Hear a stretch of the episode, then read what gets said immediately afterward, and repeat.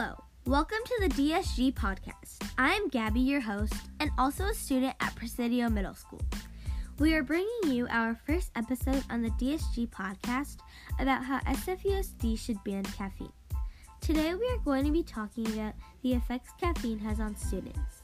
We are going to be interviewing a caffeine expert, Dr. Gabourey, and I will also share some cool things I have learned from Dr. Gabourey.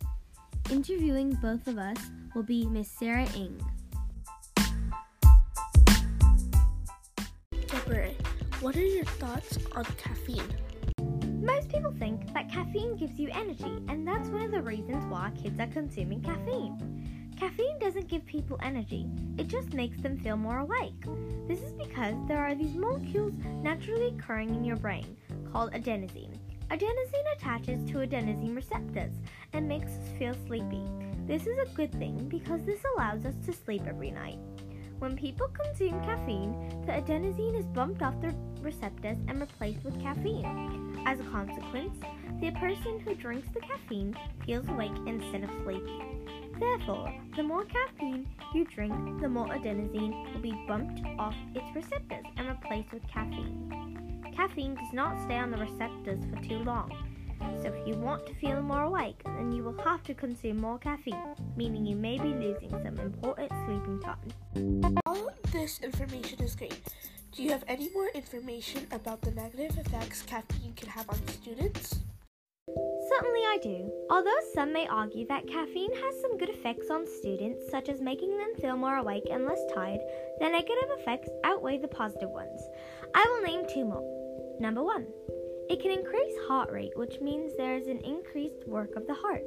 This can result in higher blood pressure. High blood pressure is not good, especially in areas of the body that have very little vessels, like the kidneys, liver, and brain, because it can cause damage to these important organs. Number two, since caffeine immediately flows through your blood vessels, it can make your muscles tighten. This is problematic with growing and active children who need muscle relaxation between activities for recovery. One major problem about caffeine is that if you drink too much, you can die, like you can overdose on caffeine. Doctors even say that kids should not even consume caffeine. The caffeine limit for children ages 12 to 18 years old is 100 milligrams per day. Thanks for sharing, Gabby. I have a few questions for you. Do you think SFUSD should ban caffeine? SFUSD should ban caffeine because it affects students' bodies in many ways.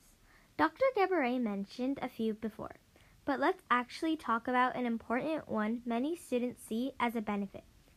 I had the opportunity to interview Dr. Gabourey, and I learned a few things I'd like to share with others.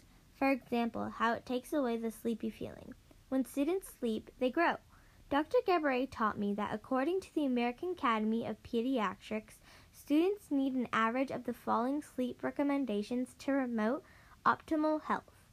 Children ages 6 to 12 years old need 9 to 12 hours of sleep, and teenagers 13 to 18 years old need 8 to 10 hours of sleep. If students are drinking more caffeine, then it is probably that they are losing hours of sleep. I learned that this will affect our growing time, so our health, but also may consequently affect school performance because we are not well rested to learn. Thank you, Dr. Gabourey and Gabby. Thank you for having us. It was our pleasure.